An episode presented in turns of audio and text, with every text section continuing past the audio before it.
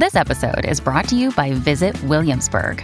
In Williamsburg, Virginia, there's never too much of a good thing. Whether you're a foodie, a golfer, a history buff, a shopaholic, an outdoor enthusiast, or a thrill seeker, you'll find what you came for here and more. So ask yourself, what is it you want? Discover Williamsburg and plan your trip at visitwilliamsburg.com.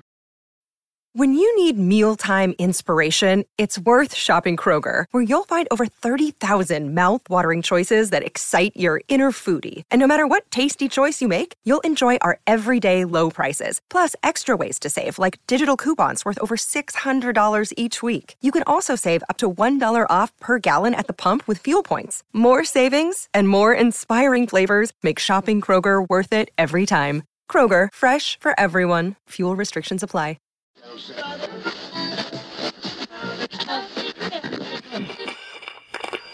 Yeah, I think at some point my mother was worried about my sanity because I was constantly talking to imaginary beings, but also like apologizing to objects when I bumped into them.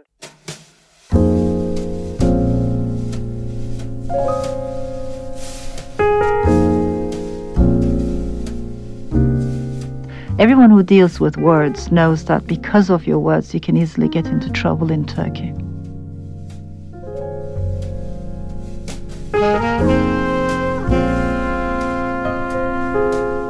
I was put on trial for insulting Turkishness. Uh, my Turkish lawyer had to defend my Armenian fictional characters in the courtroom.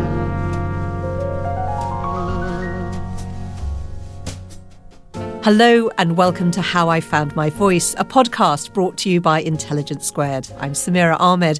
This podcast is all about going behind the celebrity to understand how they came to find their voice, from keeping a childhood diary, say, to learning different languages. Let us know what you think by rating and reviewing us on iTunes, or you can tweet with the Intelligence Squared hashtag IQ2. Novelist Elif Shafak has become one of the most eloquent voices in modern European fiction and, more generally, as an intellectual in the public sphere. She speaks out on human, especially women's rights, and freedom of belief. Born in Strasbourg in France to secular parents, she writes and broadcasts in both Turkish and English and is the most widely read female author in Turkey. Her books include 10 novels and they move across contemporary and historical scenes, many set in Turkey with transnational settings such as The Bastard of Istanbul, The Architect's Apprentice, set in the 16th century reign of the Ottoman Suleiman the Magnificent, and Three Daughters of Eve. The French government awarded her the Chevalier des Arts et des Lettres in 2010. Thank you, Elif, for coming in. I want to go back to the young Elif. What was she like? Was she always good with words? Thank you so much.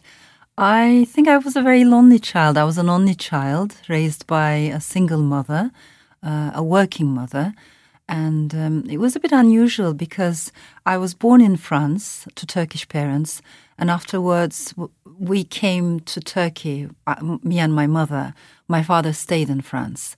And I found myself, after Strasbourg, I found myself in this very conservative middle class neighborhood in the middle of Ankara, which was my grandmother's universe. So there was a bit of a cultural shift there. And I really think uh, books became my best friends at a very early age. And how many languages were you speaking and finding your voice in? You know, I have forgotten French. I, I can't speak very, very little has remained. Spanish was my second language after Turkish, and then English was my third. I started learning it at the age of 10, but somehow it is where I feel at home, so it became my main language. Well, you've mentioned these two very strong and very different women in your lives, your mother and your grandmother. What were they like? What was your upbringing like? It was really very unusual because I was raised by two women with very different personalities. I didn't grow up in a typical traditional patriarchal Turkish family. My mother was is very westernized, modern, secular, very well educated. And then my grandmother is pretty much the opposite. She's more Eastern, more spiritual, very superstitious, more irrational, if I may say, and less educated because she was not allowed to have a proper education. And she's a very strong personality. So to me, what was interesting was to see the solidarity, the sisterhood, if you will, between these two women because they supported each other through very dark or difficult times. So I never forget my grandmother's intervention. It was my grandmother who said, I'm going to take care of my my granddaughter, you should go back to university because my mum had dropped out of university when she fell in love and when she mm-hmm. got married. So she went back to university. She graduated with a very good degree and then she became a diplomat. But during those 10 years, it was my grandmother who raised me. And what time period are we talking about? What decade was this? So we're talking about late 1970s, early 1980s. And this was an interesting time in Turkey because there was a lot of political violence um, very unstable the entire country was. And I remember very vividly in my grandmother's house, it was like pure magic. Um, she was a bit of a healer in her own way. Uh, so people would come to her uh, with skin diseases and other things. She would heal them. Uh, I know it sounds very irrational, but I've seen these things happen. And inside the house, like she would be melting lead trying to ward off the evil eye and things like that.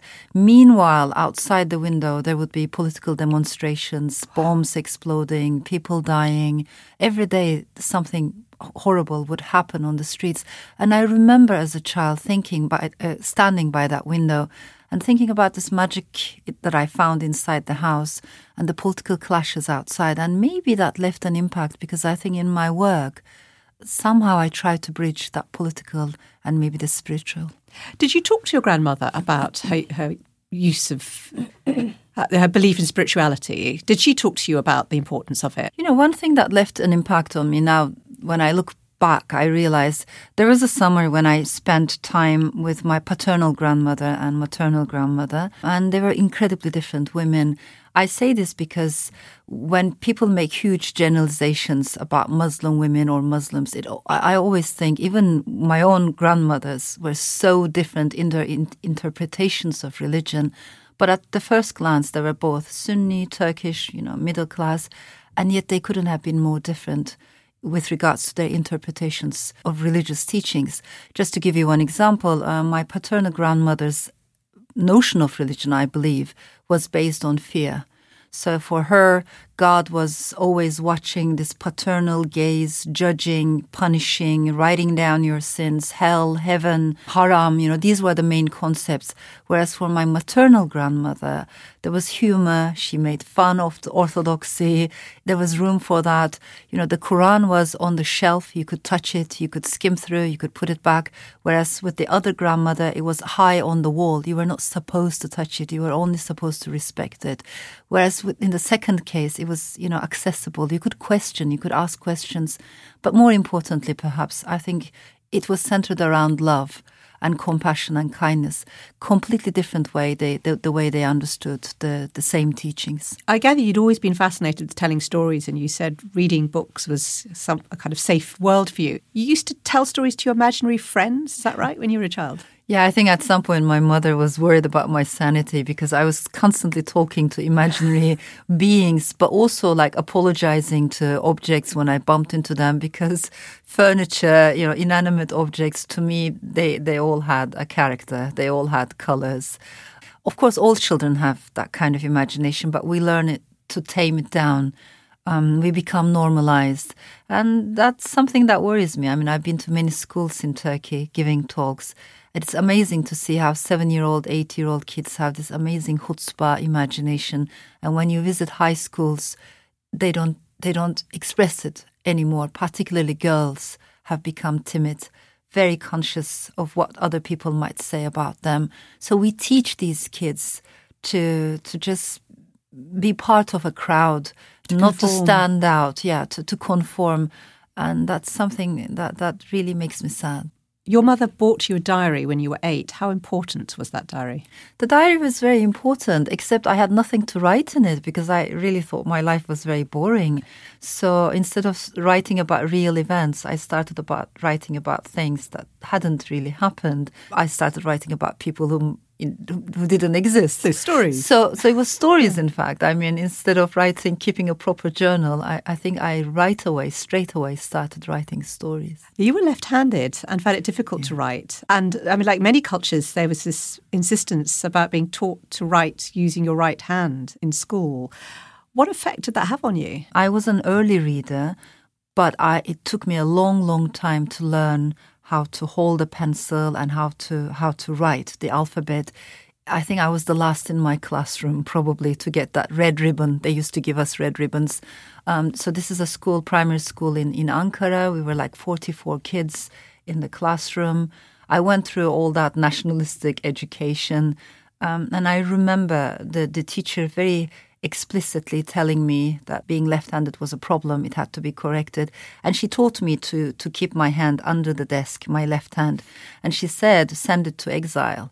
I had never heard the word exile before and it's remained with me it stayed with me. It's chilling yeah idea, isn't yeah. It? did you get headaches or anything? I didn't get headaches but still to this day I find it very frustrating. I mean, I have learned, I, I, use my right hand when I'm writing, but I hate my handwriting. I can't connect with it. And only when I'm sitting at my desk with a keyboard, then I think my left hand and my right hand can, can connect. So I like computers for that reason. So you can't write with your left hand anymore? Um, no, I can't. Although everything else I do with my left hand still, you know, holding, you know, things. I yeah. noticed well, as we're chatting, often when you gesticulate, your your left hand yeah, is what that comes out waves.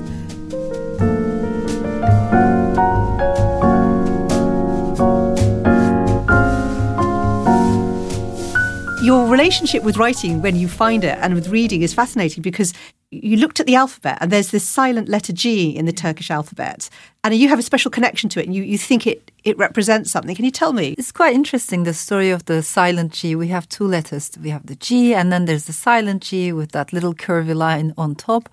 Um, and you're not supposed to read it, pronounce it. It's a ghost letter. It doesn't exist. We never put it at the beginning of a word. It's usually in the middle. Um, and you have when you see it, you have to skip. So that's something unique to to the Turkish language, and I was always interested in that silence. Maybe over time, I realized, of course, as storytellers, we are interested in words and stories and the beauty of the language and all that. But I think we're equally interested in silences, the things we don't talk about, we cannot talk about. I know I am interested in that. And in many of my books, I think there's a constant effort to give more voice to silences or to try to understand why do we have these taboos. This could be a political taboo a cultural one or a sexual taboo. Do you have a as you've established quite a deep relationship with letters and shapes. The shape the circle the color and even the taste of letters is that right? Yeah i uh, of course i didn't know there was a there was a word for that the synesthesia. Uh, it, it took me a while to to discover but oftentimes I associated words with colors, colors with tastes. That's how I remember and that's how I learn a language. Have you got an example of, of letters and tastes, I mean, that you've felt? Well, uh, in, in one of my talks, I, I in a TED talk, I try to open it up a little bit. Sometimes I wonder the word motherland, for instance, how would it taste like? Um, the word exile to me, it, it, it, it, comes with colors. Istanbul, I think every city has colors. Oh, to me, Istanbul, what colors does Istanbul To me, have? Istanbul is mostly shades of, of purple, also a little bit of crimson, scarlet there. I would throw into that mix a little bit of orange, but those are the colors of Istanbul. Whenever I think about the city or I write about the city, these colors immediately rush into into my mind. And what about the tastes? What happens is when you're a storyteller, you, you, you're constantly thinking, how can I express the same thing in a different way? It's, it's that, that, that small question is what, what triggers us. You sit at your desk and you try to taste the words. So, ca- can you give me an example where you have come up with a taste that matches a word? For instance, Storyland, the, the word Storyland, I think it has uh, to me, it's it's it's a spicy taste, but I say this in a positive way. I like I like spices. The, the the moment I say Storyland, it is as if the part, you know, there's, there's a spicy taste in, in my tongue. I know it sounds odd, but that's how I feel. No, not at all. It's it's fascinating. I want to talk a bit more about your family. Your mother, you said, went back to university. She then became a diplomat, uh, and you were taken from what sounds like, you know, quite a small, superstitious neighborhood, you know, the neighborhood of your grandmother, to this rather fancy international school in Spain where you were the only Turkish child. What was that like? I think in my grandmother's house, I always, I mean, in that neighborhood in Ankara, I always felt a bit like an insider outsider. I did feel like the other. Maybe this was not the word I would use at the time, but this is how I see it today when I look back. And the interesting thing is when I was zoomed to Madrid, to this very posh international school, I still felt like the insider outsider. I was still, you know, this awkward child. I remember it very vividly. You know, there's almost a hierarchy of nationalities in a school like that.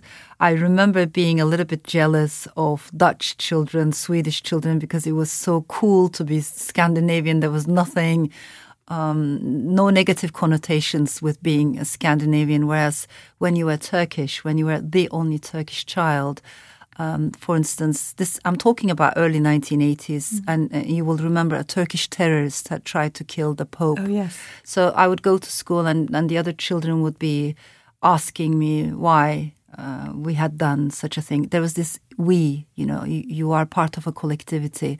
Or uh, Turkey would get zero points in Eurovision Song Contest, and the, the next day I would go to school, and all the children would be singing and making fun. Or, for instance, there was um, there was a military coup in Turkey uh, in, in 1980 and huge human rights violations. There were intellectuals living in exile, and children would follow these things and ask me questions about them, ask me questions about headscarves, this and that. And so all of a sudden you realize there's this national identity that I don't know what to do with. I mean, I am in their eyes, I am not myself. I represent a national identity.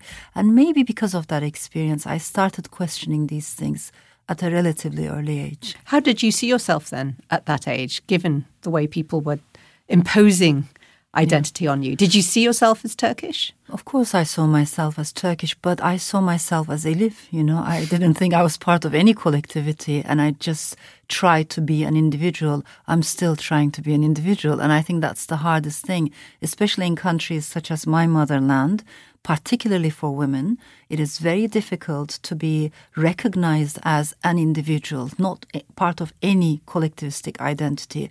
I don't like identity politics. I don't belong in any tribe and I don't want to. Now, you also moved to Jordan and to Germany before going back to Turkey. Yeah. And you've said that everywhere I went, my imagination was the only suitcase I could take with me. What did you mean by that? Well, because I think I didn't have a sense of continuity. There were lots of ruptures in, in, in my life. Uh, maybe I didn't have a sense of center either. And books really gave me that sense of center. They kept my pieces together. So when I say today, books can save us, books can guide us, and books can accompany us, they can be our companions of the road for a lifetime, I really mean it because this is exactly what happened to me. Can you remember any particular books that had a profound effect on you? The house that I grew up um, in, in gr- my grandmother's house, there weren't too many books, to be honest. I mean, on the shelf, there were a limited number of books, and most of them were these love tales or heroic tales from the Middle East, Layla and Mejnun, Kerem and Aslı, you know, Farhad and Shirin. So what I would do, I would reread the, those books. Whatever I found, I, I would read and read and read again, the same copy, except the second time you read, you start thinking, how would I write it? Uh-huh. Had I been the writer of this story, would I finish the story in a different way?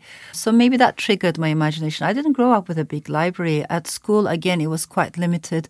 But I remember very vividly the first time I read Charles Dickens' A Tale of Two Cities you know, these are the things that stayed with me, and I was fascinated. I never knew you could tell a story that way. But it's interesting because, of course, it's a historical novel. He's, yeah. He was writing about the French Revolution. Yes. And you've often yeah. gone into, you know, historical settings where yeah. you know you have to use imagination and I guess some yeah. research. Yes, interestingly, of course, you know when I read Dickens for the first time, I it's to me it's fascinating. You can travel in time. You can travel across countries, cities, and also throughout different uh, periods. But perhaps what was equally interesting, even though he's writing about a different land, a time I've never seen, a country I've never known until then, it still felt very familiar.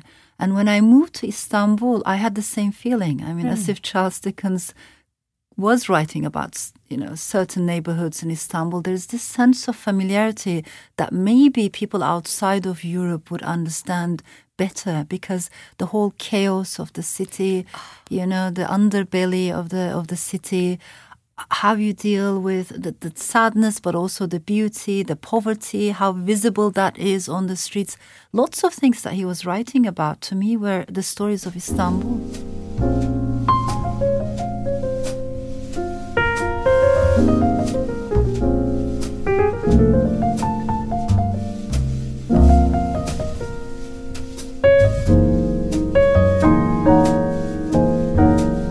Language has clearly been really important in finding your voice, and the written word in particular, when you did discover books. Why has the written word been so powerful to you? Something interesting happened that when I came back from Spain to Turkey as a high, now now I'm in high school, um, I realized while I was away, four years away, the Turkish language, of course, keeps moving on, and I failed to understand some of the jokes, some of the slang, because language is organic, it's open ended, constantly evolving. And when you don't speak that language for a while, you, you, you realize the things that you're missing out.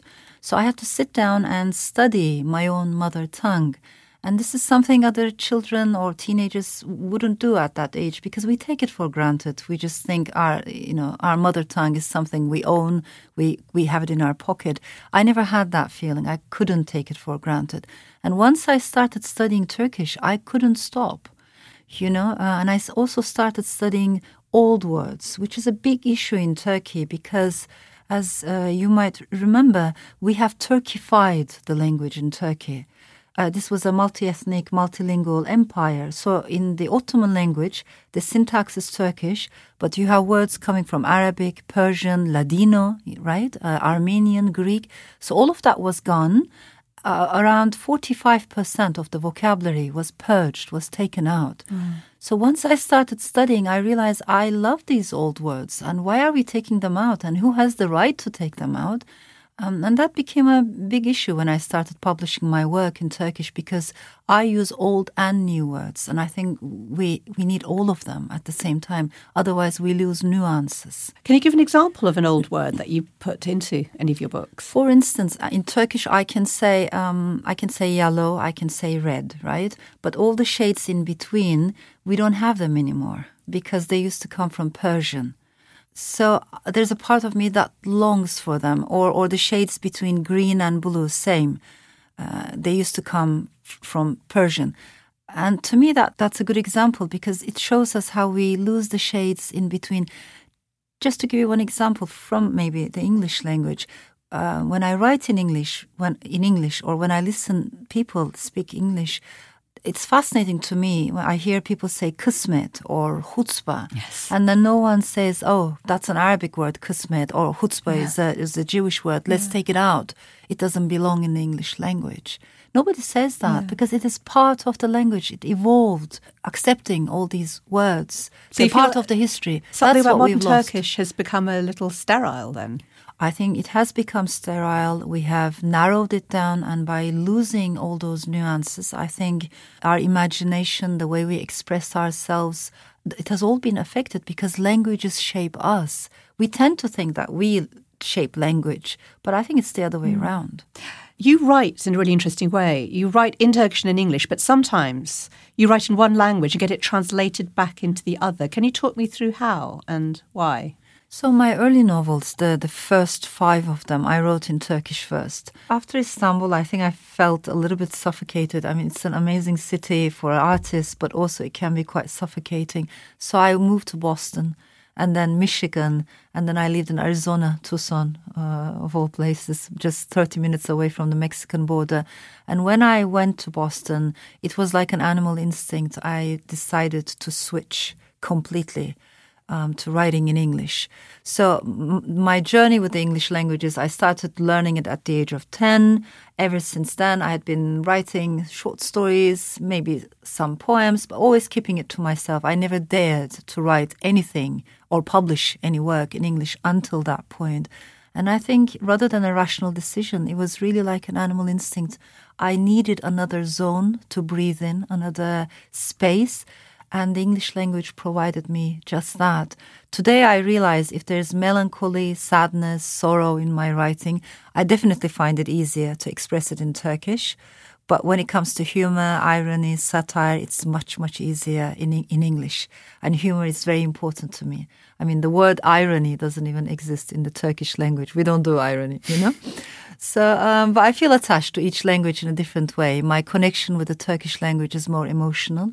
And I think my connection with the English language is more cerebral. And I think in order to balance myself, I need both. Oh, a bit like your left hand and your right hand. Yeah, yeah. Now, you don't write autobiographical fiction, which some writers do. And I wonder how you find your stories and whether perhaps it's something that you do draw on personal experiences. Because, you know, a novel like Three Daughters of Eve, which is about women who meet at Oxford University, you had that international experience. You know, you did go to university. Usually, yes. I do not write uh, autobiographical um, stories uh, at all. Maybe it's because of the way I started. Remember, I, uh, I said my life was very boring, so I was much more interested in, rather than telling my story to the world, I was much more interested in not being myself. You know, what is the beyond the limits of the self that I found at birth? What is beyond that? Uh, just becoming someone else and then someone else, putting yourself in the shoes of another person. That fascinated me, that existential almost journey uh, and still it does. There's a bit I'm going to ask you to read from quite early on in the book, and perhaps you could tell us what what, what sort of part of the novel it is. So it's it's the story of. Of, of three women, young women, uh, who attend Oxford University. They take the same class from the same professor. At first glance, they all come from Muslim backgrounds, uh, but again, their relation to their identity is completely different.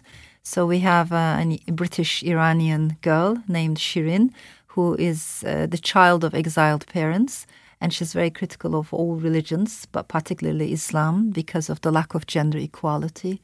Then there's Mona, who is uh, Egyptian um, uh, American. She wears a headscarf. She's a practicing Muslim. Uh, she's a faithful person and she complains about Islamophobia because she experiences this almost on a daily basis. And then there's Piri, who is a Turkish girl who is much more confused, less certain about her worldview. And uh, she asks lots of questions about everything and anything.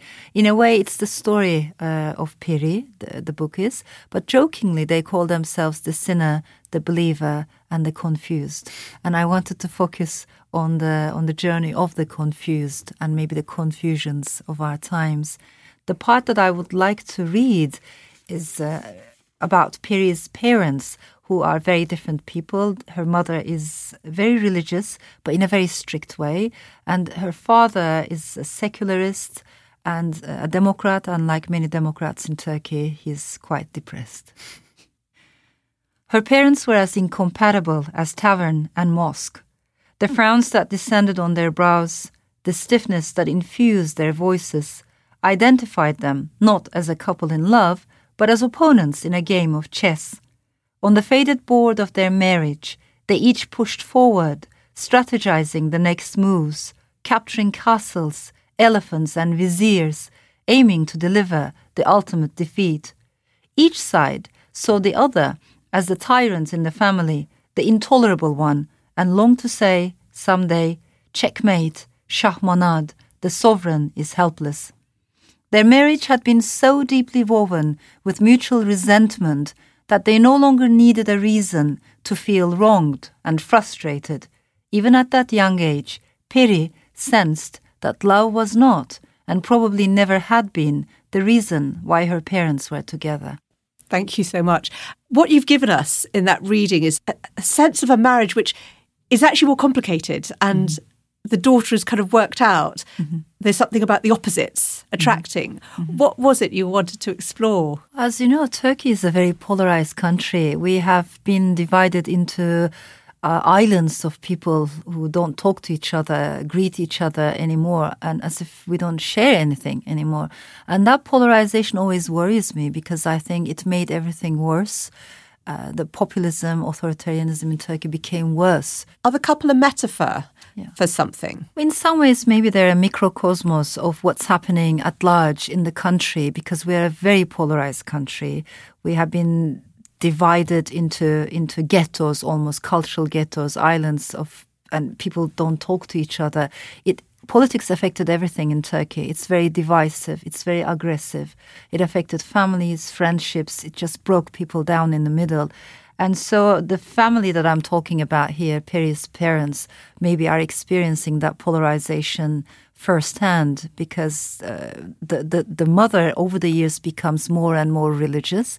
And the father he was always a democrat but he becomes more emotional about his own political views. And the gap between them widens and widens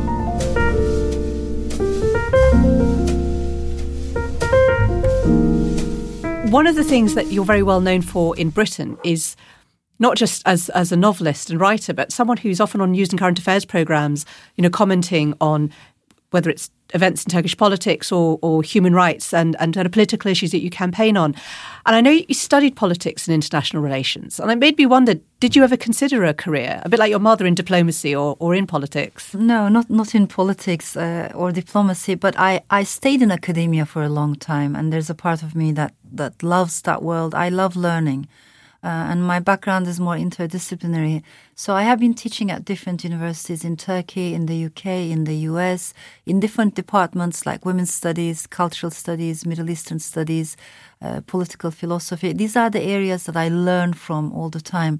But coming back to your question, I think if you happen to be a storyteller, from wounded democracies or wobbly democracies or non existing democracies, such as Turkey today, but also countries like uh, Pakistan, Egypt, you know, Venezuela, the Philippines, R- Russia. The list is so long today. If you happen to come from such lands, I don't think you have the luxury of being apolitical or non political. You can't say, you know, I'm just only going to write my own stories and close the door uh, because so much is happening beyond that door. Also, as a feminist, I do know that uh, politics is not only about political parties or the parliament. There is politics wherever there's a there's power relation. So uh, the personal is also political. In that regard, I don't think my work is non-political at all. There is politics in my work, but here's where I make a distinction. I think a writer's job is to ask the right questions and not to try to find the answers or to preach or to teach something. I don't like that. For me, it's much more important to ask the questions about difficult issues. But even that can be quite controversial now, and you don't need me to tell you. You know, yeah. everyone watches how Turkey's been changing. It's gone through quite a difficult period since Erdogan came to power. I wonder, has your relationship with the country changed, or what do you feel you can say changed? Well, I had um, a taste of, of that when my novel, the, the Bastard of Istanbul, was published. I was put on trial for insulting Turkishness. We have this Article 301 in our constitution that protects Turkishness, even though nobody knows what that means. So it can be misused, misinterpreted in every way. Um, and that was to me a very unsettling experience because for a year I this trial went on. Uh, my Turkish lawyer had to defend my Armenian fictional characters in the courtroom because as if they were real. As if they were real, because the words of my fictional characters were taken out, plucked out of the of the text, and used as evidence against me. So because the, they were uh, deleted words that were because because I used the word genocide, um, oh, which is definitely not what a, Turkey yeah, accepts. Because this is a book that does talk about the Armenian genocide, and it's also a book that deals with memory and amnesia. You know, what are the things that we can remember or we are not allowed to remember? I mean, I wish I could sit here and tell you that Turkey has made progress ever since then, but I think it got worse and worse. So today, every journalist, particularly for journalists, it's quite hard, but also for writers, academics, poets, everyone who deals with words knows that because of your words, you can easily get into trouble in Turkey. Interestingly, in uh, Three Daughters of Eve, uh, there's a bit when a father's talking about democracy and getting drunk. Would you read it to us? Sure. So the father's name is Mensur, uh, by the way. And he says, Travel the world, you will see. Everyone drinks differently. Mensur would say. He himself had moved around a fair amount in his youth as a ship's engineer. In a democracy, when a man gets drunk, he cries, What happened to my sweetheart? Where there's no democracy, when a man gets drunk, he cries, What happened to my sweet country? Why did you put that in? It's it's quite pointed, isn't it? Well, I think the number of people who feel sad um, as they watch what's happening to their motherlands uh, is increasing, you know, east and west. They can't recognize the countries they were born or raised in.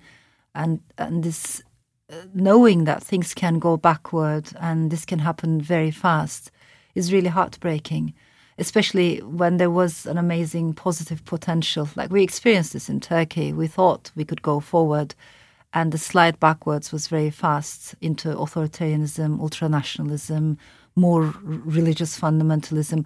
And alongside those things, I think sexism, uh, misogyny, and homophobia, they go hand in hand. When countries tumble into uh, ultranationalism and populism, uh, also it affects women and minorities immediately. So that's why I think we women have more reasons to be worried about today. You've also said that you can sometimes feel the pressure to be a spokesperson for a whole country, you know, because you are a Turkish woman, but you do still speak out. And thinking back to how, as a child, you know, you felt having this identity imposed on you was kind of unfair. I'm interested in the fact that you do still choose to speak out on what's happening in Turkey and, and why? I think as writers, uh, we do need to speak out and louder. Uh, we need more women in the public space, uh, a diversity of, of women. And I, I believe after 2016, it's very clear that it's not only writers on the edge of Europe who feel that way, but maybe writers in the UK, in the US, in France, in Sweden as well. We do need to speak up about core values and the dangers of losing core, those core values. I'm not interested in party politics or partisanship at all, but I think uh, when it comes to freedom of speech, human rights, women's rights, LGBT rights, certain core issues, we need to speak up.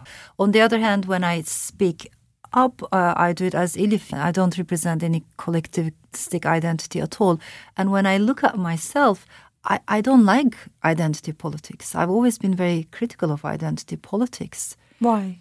Two things. Of course, I'm an Istanbulite. I'm very attached to Istanbul, but there's a part of me that's attached to the Balkans as, a, as an area, the Aegean Sea, mm-hmm. the Mediterranean. I think I carry so many things in my soul from the Middle East. Wherever I go, they will come with me. By birth, by choice, I'm a European. The values that I share I have become a Londoner over time, and I would like to think of myself as a global soul. I, I want to become a global soul. To me, these things are important. So, why can't I have multiple belongings uh, instead of a single monolithic identity, which is, in my eyes, an illusion anyway? None of us has a, a monolithic identity. But if I may share this with you, you know, I lived in Boston for a while and it left a big impact on me, African American women's movement in Boston.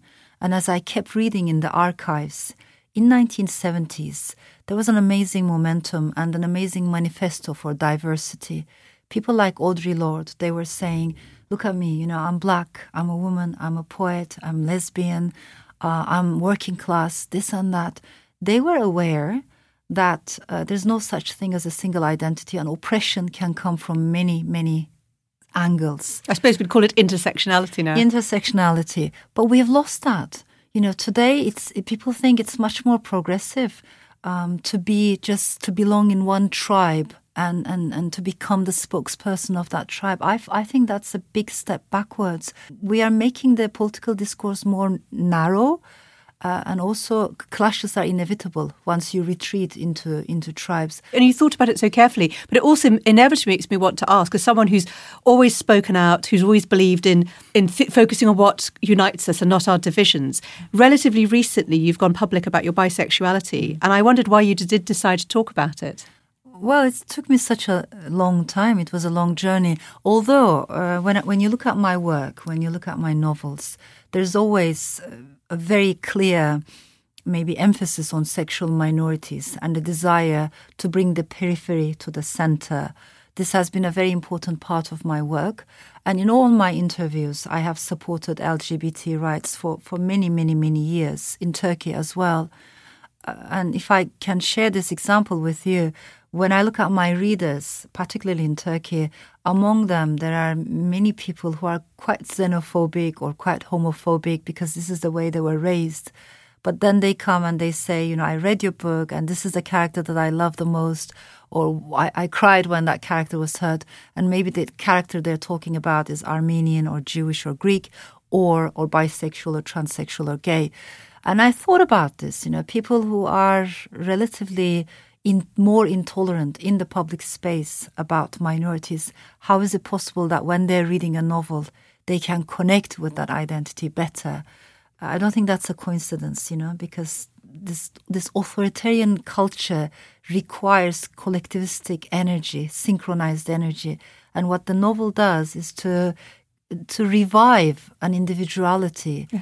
But not a selfish individuality. It's the kind of individuality that connects you with the rest of humanity. It gives us empathy. It gives us empathy and it re- makes us realize that the other is my brother, the other is my sister, the other is me, in fact. So, this is what I believed in for many years, but I never had the courage to come forward and say, uh, it's also my personal story because I was so afraid um, of the backlash that this would create in Turkey, the slander, the ridicule, the hate speech. And this is exactly what happened when I gave my TED talk in New York um, for about three weeks, non-stop in Turkey, all over the media, on TV, um, online, of course, the insults, the slander, and the hate speech was was awful, was awful. But I um, I'm glad I was able to to say it finally. You know, it's it's it's hard to um, to speak up in in countries like Turkey. Uh, sometimes you realize, of course, political taboos are difficult to question, but sexual taboos can also be equally difficult to question. These are clearly very patriarchal and very homophobic lands. And the sad thing is, of course, uh, homophobia can exist on very different sides of the ideological spectrum. What advice would you give to people listening to this who might be nervous about the speaking up on issues, but also finding their own voice? Um, I think they would know the right time. You know, uh, I I don't like to put pressure. We, I don't think we should put pressure on ourselves in any way. Of course, there's a sense of lightness when it comes. You know, when when you're able to say this is who I am, this is how I feel. But they would know the right time. And to me, life is always about a journey. Uh, we all go through so many different seasons. We keep changing, we keep evolving. There's a reason why our element is mostly made of water. It's supposed to flow. So, what I, if I may say this, what I would caution them against is just putting themselves in one single box. You know, I'm this, I'm that. We are many things at the same time, and that's the beauty of being a human. Elif Shafak, thank you so much. Thank you so much. How I Found My Voice is a podcast from Intelligence Squared. The producer was Farah Jasset. And if you enjoyed this podcast, please support us by taking a moment to rate and review How I Found My Voice on Apple Podcasts. It helps us know what you think and helps others to find the show.